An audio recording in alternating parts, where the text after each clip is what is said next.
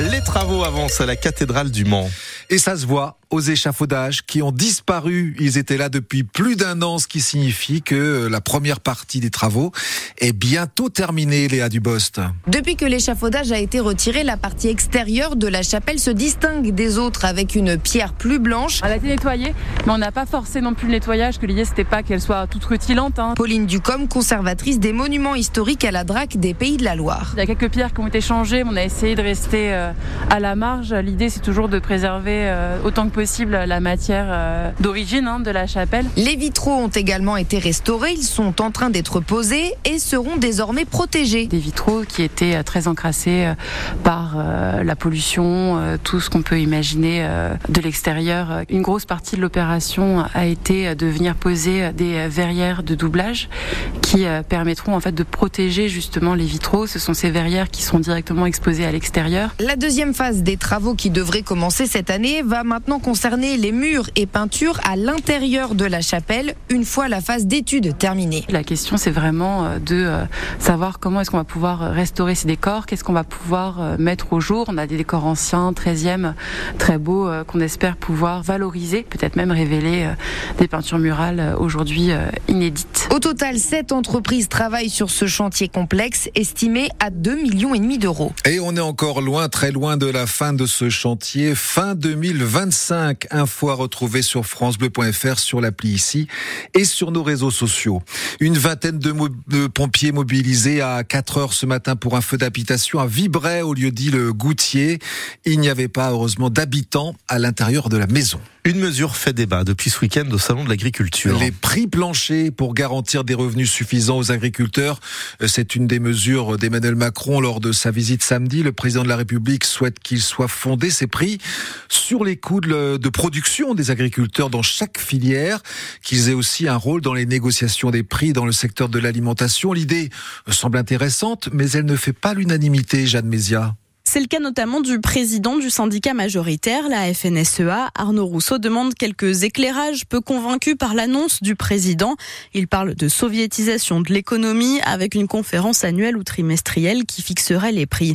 Pas du tout d'accord, la Confédération paysanne salue, elle, cette mesure. Il faut qu'on m'explique comment on peut être contre ça, déclare la porte-parole Laurence Marandola, bien qu'elle se dise ultra vigilante sur la manière de mettre en place ces prix planchers.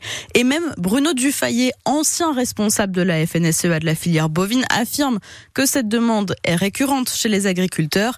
Il parle même d'un revenu vital pour les éleveurs. Aujourd'hui, il existe déjà des indicateurs de coûts de production censés protéger les revenus des agriculteurs, mais pas suffisamment pris en compte dans certaines filières, comme celle de la viande de bœuf ou du lait, selon les éleveurs. Jeanne Mézia pour France Bleu. La plateforme Mon Master ouvre ce matin pour les étudiants qui veulent poursuivre leurs études après trois ans de licence euh, c'est un site internet qui permet de postuler dans les, tous les masters des universités de France et ce jusqu'au 24 mars. Les trains arrivent souvent à l'heure dans notre région. Oui, 5% des trains seulement sont arrivés avec plus de 5 minutes de retard l'an dernier.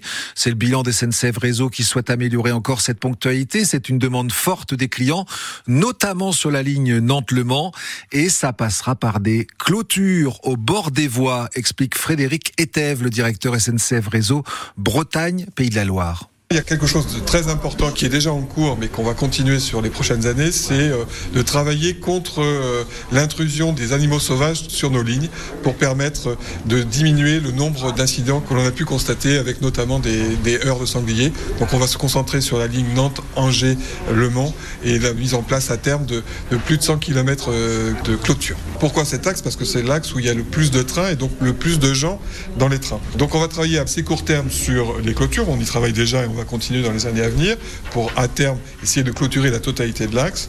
À moyen terme, on va travailler sur un système qui permet de voir l'état des installations à distance pour pouvoir intervenir avant qu'elles tombent en panne. Et à plus long terme, on va changer la technologie de la signalisation pour permettre à la fois plus de robustesse, donc moins de panne et plus de trains. Frédéric Etève, directeur SNCF Réseau dans notre région. Ils ont de quoi être déçus. Les jeunes footballeurs du Mans FC auraient pu réaliser l'exploit hier en huitième de finale de la Coupe Gambardella face à l'OM, les favoris dans cette Coupe de France des espoirs. Trois buts partout à la fin du temps réglementaire pour terminer avec une victoire des Olympiens, cinq tirs au but à quatre. Un match complètement fou devant euh, plus de 9300 spectateurs au stade Marie-Marvin des spectateurs fiers de leur équipe. La guinguette de la gemmerie à Arnage va changer de main. Les gérants actuels ont annoncé la fin de leur activité au bord du plan d'eau ce week-end sur les réseaux sociaux. Ils étaient là depuis 2018. Mais l'établissement ne ferme pas pour autant. Euh, de nouveaux gérants vont prendre le relais et l'offre sera la même. La réouverture est prévue en avril. Et puis prudence, hein, si vous circulez ce matin sur euh, du côté de Conneré, du, du Lude, de la Flèche, Vigicru craint des débordements de et du Loir. C'est encore la conséquence de la tempête Louis. La vigilance jaune est maintenue dans tout le département. Parce que c'est un beau camailleux de gris dans le ciel. Hein. oui, des nuages, ça gris il y en a. clair, gris foncé, gris, moins clair, gris plus foncé.